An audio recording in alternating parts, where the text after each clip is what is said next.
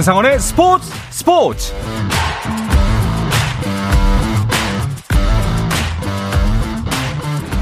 스포츠가 있는 저녁 어떠신가요? 아나운서 한상원입니다. 오늘 하루 이슈들을 살펴보는 스포츠 타임라인으로 출발합니다.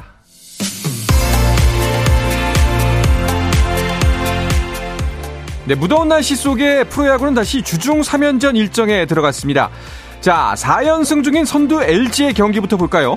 맥키니 선발의 키움을 상대하고 있습니다. LG 선발은 임찬규가 나왔는데요. 도순의 선제 적시 2루타로 선취점을 가져간 키움. 하지만 바로 이어지는 이닝 문보경이 역전 투런포를 쏘아 올립니다. 다음 이닝 한 점 더 도망가는 LG 6회 초 현재 LG가 4대 2로 앞서 있습니다.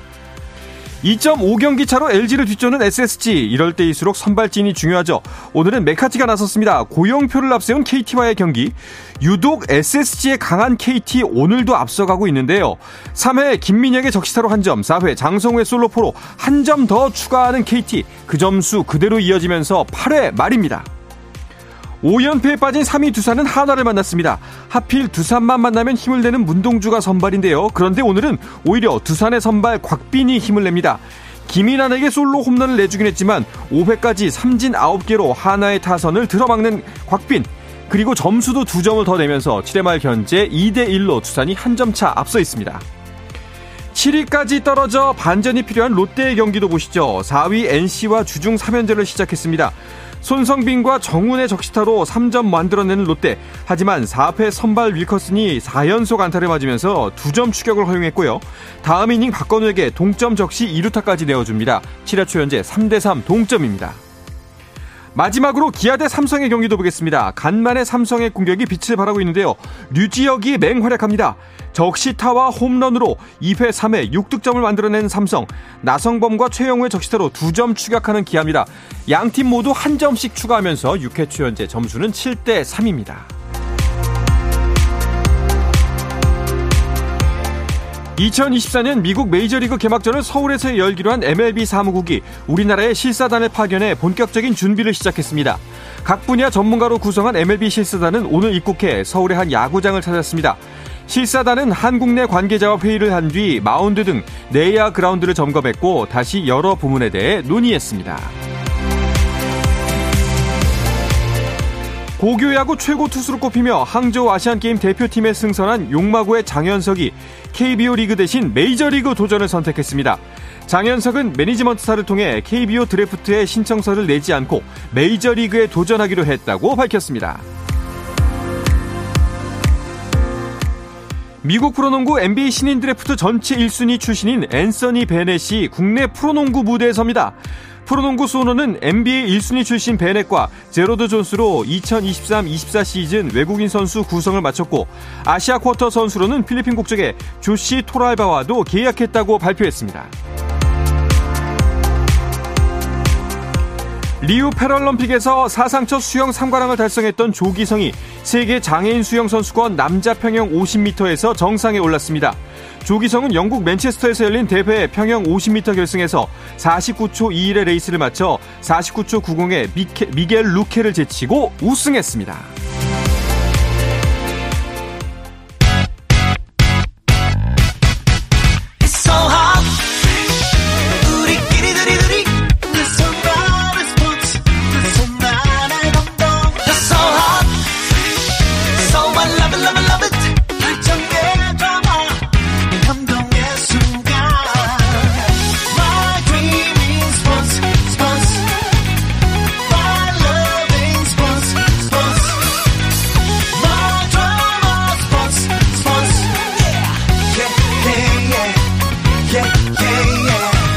스포츠 스포츠 No problem. 다양한 스포츠 얘기를 나누는 정 PD와 김 기자 시간입니다. 오늘은 정 PD 없이 김 기자만 나와 계신데요. 매일경제 김지한 기자와 인사부터 나누겠습니다. 어서 오십시오. 네, 안녕하세요. 정 PD는 어디 가고 이 사람 매번 육아 때문에 힘들다고 하더니 여기 도망간 네. 거 아닙니까? 어, 그러게요. 예. 제가 알기로는 이 정현우 PD가 이 파리 올림픽 관련해서 오. 지금 이제 출장을 지금 가 있는 걸로 알고 있습니다. 현재 프랑스 파리 현지에 어, 지금 가 있는 것으로 어, 지금 알고 있고요. 아무래도 지금 파리 올림픽이 지금 1년도 안 남은 상황이기 때문에 네. 어떤 뭐 실무적인 그런 어떤 뭐 상황을 좀 확인하기 위해서 어, 파, 어 현재 팔이 있는 것으로 알고 있습니다. 뭐 정현호 PD가 간다고 달라질 것도 없는데 뭘 또 예. 근데 진짜 벌써 1년도 안 남았네요. 그러니까요. 지금 이 파리 올림픽 그 공식 홈페이지를 보면 네. 오늘로 지금 개막까지 지금 딱 정확히 360일 남았습니다. 360일 어. 6시간 27분 남았다. 이렇게 지금 어 이제 나와 있는데요. 어 이렇게 지금 카운트다운을 향해서 가고 음. 있는 지금 시계도 이렇게 계속 흘러가고 있고 어 선수들도 이 파리 올림픽 정말 손꼽아 기다리고 있습니다. 그렇습니다. 관련해서 계속해서 소식들도 나오고 있습니다. 설레게 만들고 있죠. 네, 개회식이 뭐 원래부터 굉장히 주목을 받았었죠. 이 센강 주변에서 이 개회식을 여는데 음. 어 센강 주변이 곧 관중석 지역이기 때문에 최대 이 60, 어, 최소 60만 명의 관중이 참석할 것이다. 어, 이것은 오. 거의 지금 올림픽 사상 최대의 개회식이 펼쳐질 것이다. 이런 주 경기장이 아니고요. 그렇죠. 오. 이 주변 이 파리 시내를 전체 관통하는 그런 어떤 개회식을 현재 파리 올림픽 조직위원회에서 준비를 하고 있고요. 뭐 이번 대회 이 파리 올림픽 자체가 이 문화유산과 또 이제 현대를 아우르는 그런 어떤 어, 이제 테마를 갖고 이 대회를 개최하기 때문에 이 대회 경기 장소들이 굉장히 화제를 모았죠. 에펠탑 앞에서 이 비치발리볼이 열리고요. 어. 베르사유 궁전 앞에서 승마 경기가 열리고 네. 또 우리의 이 메달 소식이 많이 나올 양궁 같은 경우에는 나폴레옹의 유해가 안치된 앵발리드의 이 북쪽 잔디공원에서 경기가 열립니다. 예, 이렇게 또 여러 가지로 화제를 모으는 그런 어떤 경기 장소들이 있는 반면에 좀 올림픽이 지금도 사실은 굉장히 우리나라를 비롯해서 전 세계가 지금 무더위에 굉장히 극심 극심한 네. 지금 고통을 겪고 있잖아요. 이 무더위 속에서 이제 개최가 되는 그런 어떤 전망이 나오고 있는데 어, 그런 가운데서 이 파리 올림픽 조직위원회와 국제 올림픽 위원회는 친환경 올림픽을 표방한다라고 하면서 선수촌에 에어컨을 설치하지 않기로 아. 했다는 그런 어떤 소식도 있었습니다. 선수촌에요? 예, 뭐 외부 기온보다 6도 또는 그 이상 낮게 선수촌을 쾌적하게 운영할 것이다. 이 말을 한 게 바흐 위원장이었거든요. 네. 토마스 바흐 아우시 위원장이 어, 자신을 했는데 과연 무더위 속에서 과연 사고 없이 어, 무사히 이 파리 올림픽을 치를 수 있을지 한번 지켜봐야 할 것 같습니다. 이게 지난 도쿄 올림픽 때는 이제 골판지 그 침대 골판지로 만든 뭐 여러 가지로 네. 이제 얘기가 많았었는데 이번에 친환경 때문에 에어컨을 트지 않는다고요? 그리고 그 골판지 침대도 한층 업그레이드돼서 네. 이번에 네. 또 선보인다고 합니다. 아, 친환경 좋죠. 네. 친인간도 좀 했으면 좋겠는데 우린 어떻게 살라고라는 그러니까 생각이 뭐 좀 드네요. 과연 이제 올림픽을 통해서 또 네. 어떤지 새로운 아이디어가 또 파리 올림픽에서 선보일지 어, 굉장히 또 좀 지켜봐야 하겠습니다. 뭐 일단은 우리 쪽 무더위와는 다르게 그 해가 안 비치는 곳은 습도가 낮아서 좀 선선하다고는 하더라고요. 서유럽 지역이 좀 예, 그렇죠. 예. 예. 그래도 뭐 약간 걱정은 되는데 뭐 거기에 대한 뭐 1년 남았으니까요. 준비를 잘 하길 바래야겠네요. 네. 뭐 자세한 현지 분위기는 정 PD가 돌아오면 제대로 들어보기로 하고요. 오늘은 먼저 메이저리그 이야기 주간 MLB부터 시작해 보도록 하겠습니다. 아, 김하성 선수가 저도 하이라이트로 장면을 봤는데 어깨 부상을 당했는데 다행히 큰 부상은 아닌 것 같아요. 네, 어제 이 텍사스와의 경기 도중이었죠. 이 홈으로 쇄도를 하다가 이 포수와 충돌을 하면서 다행히 이제 김하성 선수가 이제 홈에서 어 이제 세이브 되긴 했습니다만 오른쪽 어깨를 다치면서 그 이후에 어 이제 상황에서는 이제 음. 빠졌는데 다행히도 오늘 이 콜로라도와의 경기에서 김하성 선수 1번 지명 타자로 출전을 했고요. 어 멀티출로 했습니다. 3회에 볼넷을 기록을 했고 또 다섯 번째 타석이었던 9회에는 2사 이후 상황에서 좌중간을 가르는 2루타를 장렬을 하면서 오. 어. 7경기 연속 안타 행진을 이어갔습니다. 오늘 경기에서 김하성 선수 4타수 1안타 1볼넷 기록을 했고요. 타율도 2할 7푼 9리로 소폭 상승했습니다. 야, 사실 어, 이 경기 내보내는 게 맞나 굉장히 아파 보였거든요. 그렇죠. 본 자체도 고통을 호소했고. 네. 그럼에도 불구하고 바로 경기에 나서서 좀 걱정이 컸었는데 그래도 활약을 하네요. 네, 어제 김하성 선수가 경기가 끝난 다음에 이 현장에서 가졌던 인터뷰에서 뭐 크게 아프지 않으면 다음 경기에 뭐 충분히 출전할 수 있다 이렇게 음. 자신했거든요. 반면에 이 샌디에고 코칭 스태프는 김하성 선수를 한 경기를 이제 거르고서 좀 그 다음 상황을 지켜보겠다 이런 입장이었는데 다행스럽게도 김하성 선수가 어제 그렇게 고통을 호소했던 그랬던 모습과는 다르게 어, 오늘 경기에서 또 특, 특별히 또 이 샌디에고에서는 지명 타자로 이 김하성 선수를 출전을 시켰거든요. 김하성 선수가 빅리그 진출 이후에 처음으로 지명 타자에 어. 나섰는데 여기서 또 김하성 선수가 어, 모든 경기를 오늘 하루의 경기를 소화를 하면서 어, 일단은 다행히 부상에서는 좀 부상과는 좀 연이 없는 그런 어떤 상황으로 확인이 됐습니다. 계속해서 그 연은 멀어졌으면 좋겠고요. 그렇습니다. 와 그런데 이런 면을 좀 반추해 보면 돌이켜 보면 김하성 선수를 그만큼 지금 뺄 수 없다는 거잖아요. 그렇죠. 현재 네. 김하성 선수 특히나 7월에 김하성 선수가 보여줬던 이 타격 성적을 보면 샌디에고 거의 대부분 1위의 지표를 어, 기록을 했습니다. 한 달간에 29개 안타를 쳤고요. 5개 홈런에 7개 도루를 기록을 했는데 이 한 달에 5개 홈런을 친 거는 2021년 빅리그 데뷔 이후에 월간 최다 홈런, 네. 네, 개인 최다 홈런 기록이기도 했습니다.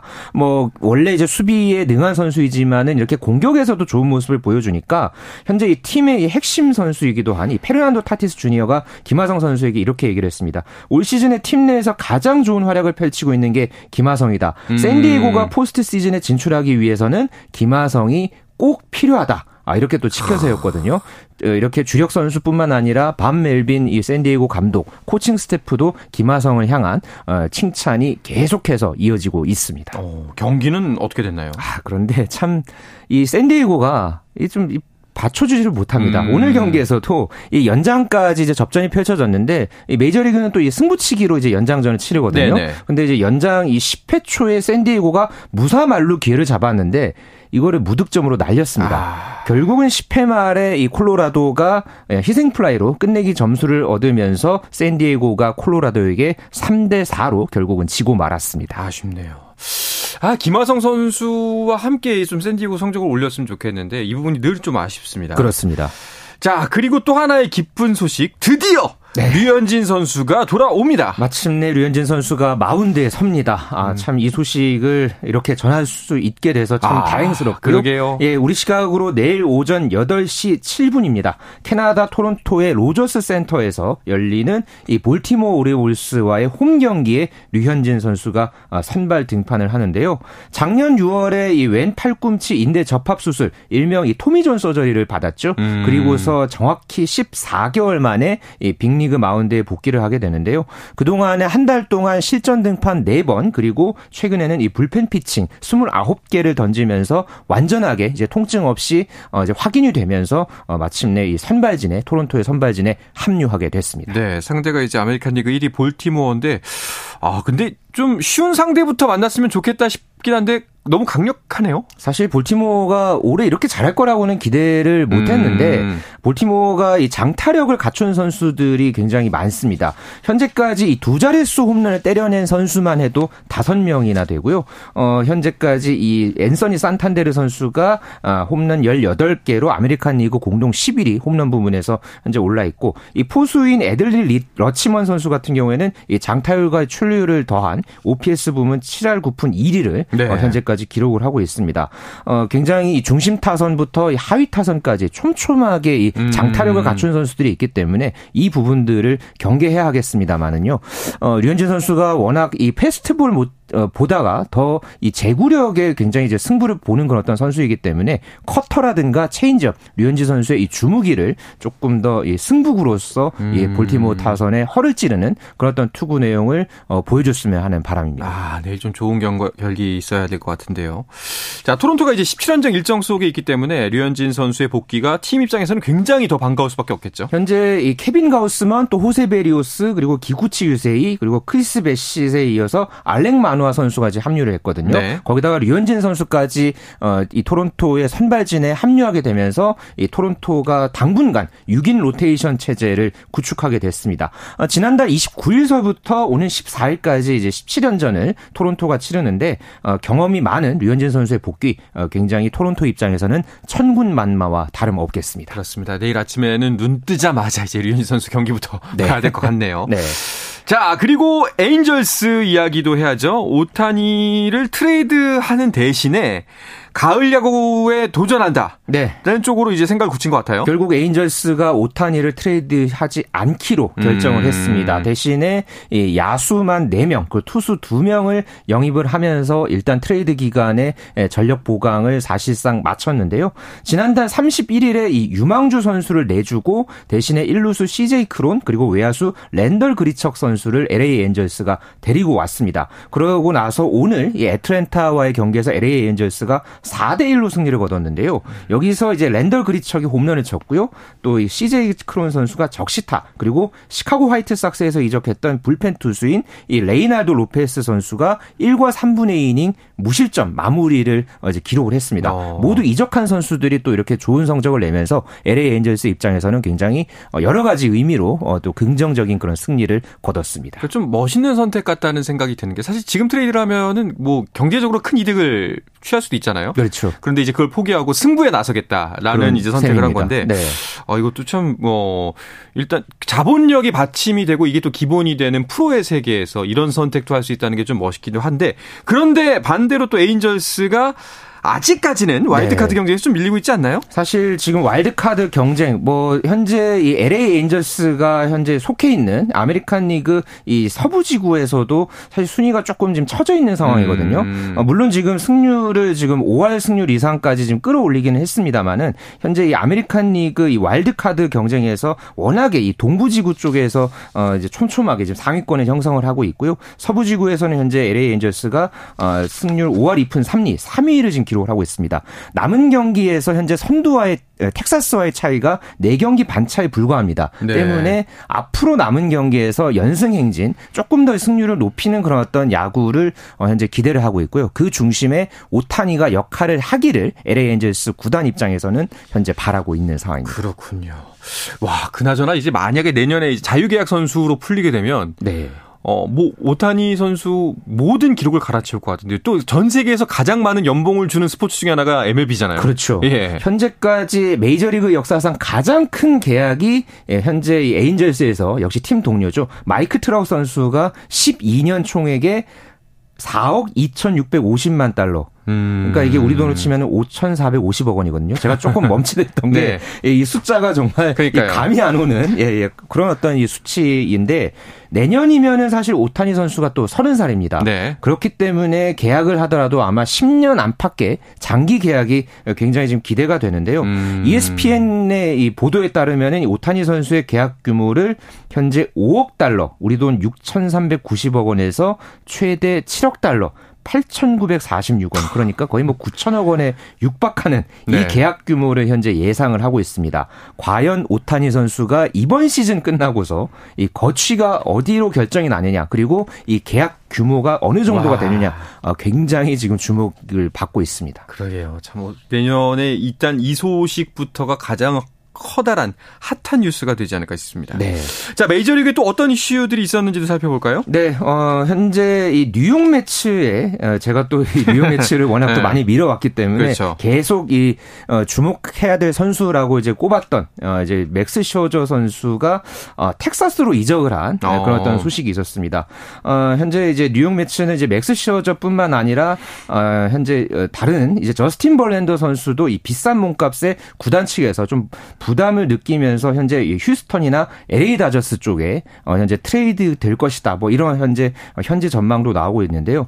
어, 셔저와 이 벌렌더를 영입하면서 사실 메츠가 뭐 이 선수들뿐만 아니라 참 어, 많은 돈을 현재 이제 썼거든요. 그런데 벌써 지금 원투 펀치가 어 이제 시즌 도중에 좀 트레이드를 음. 통해서 어 지금 다른 팀으로 가야 하는 그 어떤 상황이 됐고 그러면서 뭔가 이 돈으로 성적을 사려고 했던 이 메츠 구단의 꿈이 수포로 돌아가는 그런 어떤 어떤 상황에 놓이게 됐습니다. 약간 이번 시즌은 버리는 것 같다는 느낌이 드는데요. 그런 느낌도 듭니다. 네, 네. 뭐 우리나라 모 구단과 또 이제 음. 약간 오버랩 되는 느낌이 없잖아 있긴 합니다. 네. 아마 뭐 내년 시즌을 한번 기대를 해봐야겠죠. 일단은 뭐 몸무게를 좀 줄이고 다시 한번 리빌딩하는 그렇죠. 기간이 리빌딩 되지 않을까 네. 생각이 듭니다. 맞습니다. 알겠습니다. 자, 이어서 한 주간 스포츠 이슈들 좀 더 짚어보도록 하겠습니다. 그 전에 잠시 쉬었다가 돌아오겠습니다.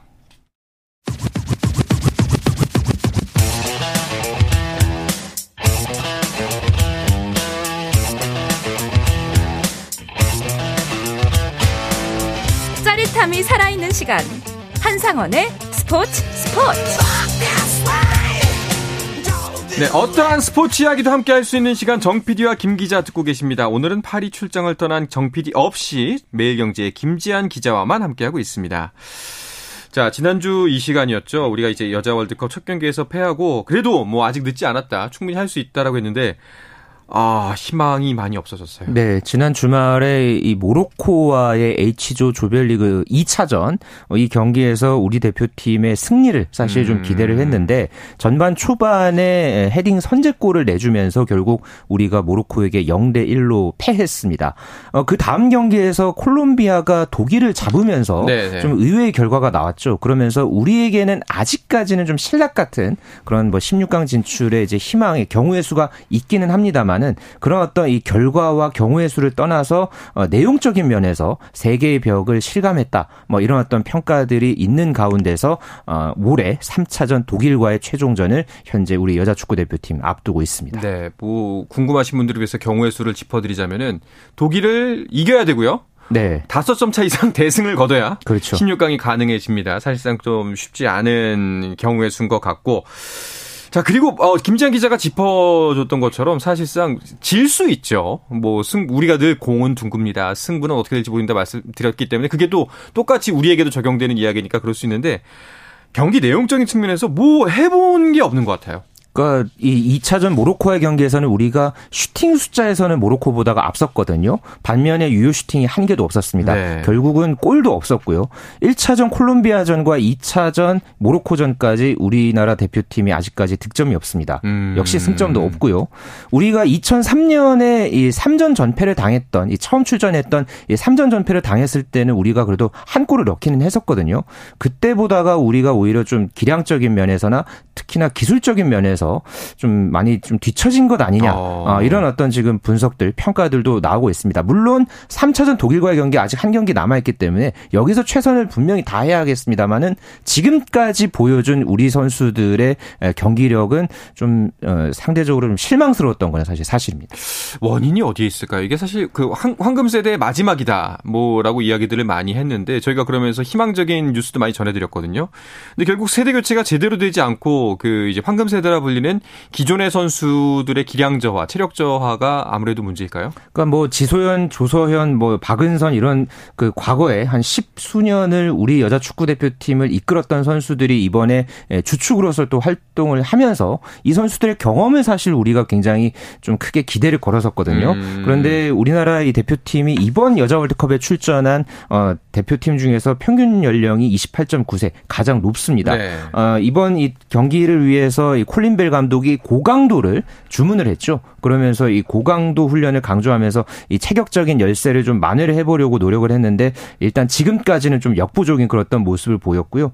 어, 이번 경기가 이제 독일과의 경기를 끝나고서 모두 좀 총 분석을 해봐야겠지만은 지금까지의 내용만 놓고 보면은 좀 예, 기존의 어떤 이 십수년 동안 쭉 이렇게 이어왔던 황금 세대에게 음. 좀 지나치게 의존한 것 아니냐 아, 이런 어떤 좀 분석이 있는 상황입니다. 콜린벨 감독의 발언들도 좀 문제가 많이 됐습니다. 뭐 그동안 사실 4년 동안이나 지도를 했는데 마치 선수 탓을 하는 듯한 뉘앙스를 풍겨서 사람들에게 좀 많은 질타를 받았죠. 어제 이 모로코의 경기가 끝나고서 굉장히 작심 발언을 했었죠. 이것이 국제적인 여자 축구의 수준이고 현실이다. 뭐 이러면서 어, 현, 어, 우리나라의 여자 축구의 시스템에 대해서 조목조목 어, 지적하는 그런 어떤 어, 발언을 기자회견장에서 했는데요.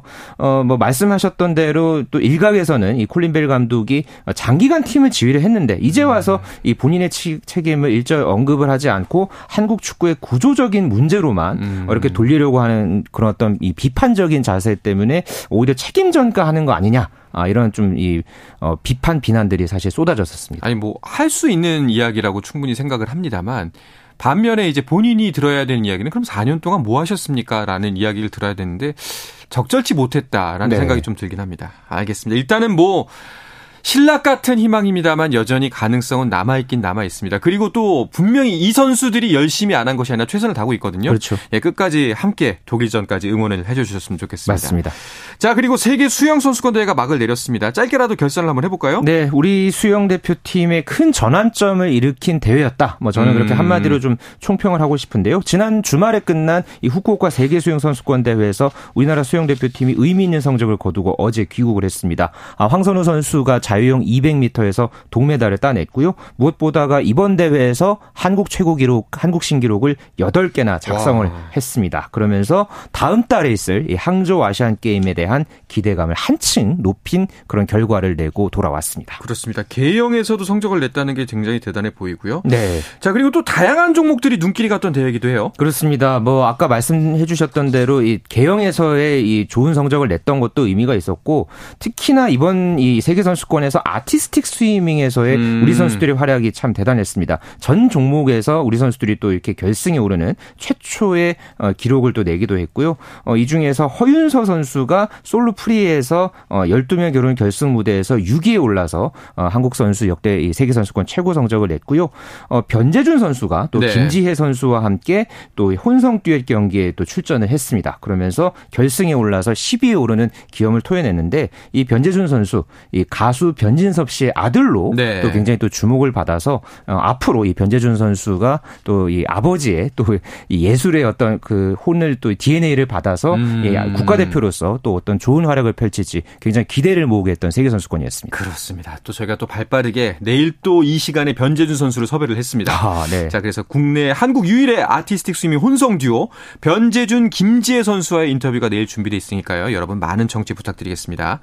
자, 그리고 배구 이야기 간략하게 하면서 마치도록 하겠습니다. 네. 프리시즌이라고 할 수 있는 컵대회 일정 시작됐죠? 네, 배구 컵대회가 지난달 29일 어, 경북 구미에서 개막을 했습니다. 여자부 경기가 먼저 시작을 해서 오는 5일까지 어, 제 일정을 치를 예정이고요. 남자부는 6일부터 해서 어, 13일에 어, 결승전을 음. 치르면서 어, 일주일간 또 이 경기 일정을 앞두고 있습니다. 보니까 오늘도 경기가 하나 펼쳐지고 있던데 생소한 팀이 있어요? 네, 현재 이 태국 리그의 강호 이 슈프림 촌부리와 이 흥국생명이 오늘 경기를 펼쳤습니다. 아무래도 우리 여자 배구 대표팀의 국제 경쟁력에 대한 이야기 저희가 예전에도 좀 한번 아. 언급한 적이 있었는데 이번 컵 대회에 이렇게 또 태국 팀을 초청을 해서 또 우리 V리그 팀들과 이 대결을 하는 그런 어떤 어, 구도를 이번 컵 대회에서 볼 수 있게 됐고요. 음. 오늘 경기에서는 이 흥국생명이 어 이제 이 슈프림 촌부리를 상대로 해서 3대 0으로 완승을 거두면서 컵 대회 1승 1패를 기록하게 됐습니다. 그렇습니다. 역시나 또 우리 제가 개인적으로 응원하고 있는 페퍼저축은행이 어떤 퍼포먼스를 보여줄지 네. 기대가 되는데요. 네. 현재 이 페퍼저축은행은 이 새 외국인 이 사령탑에 오른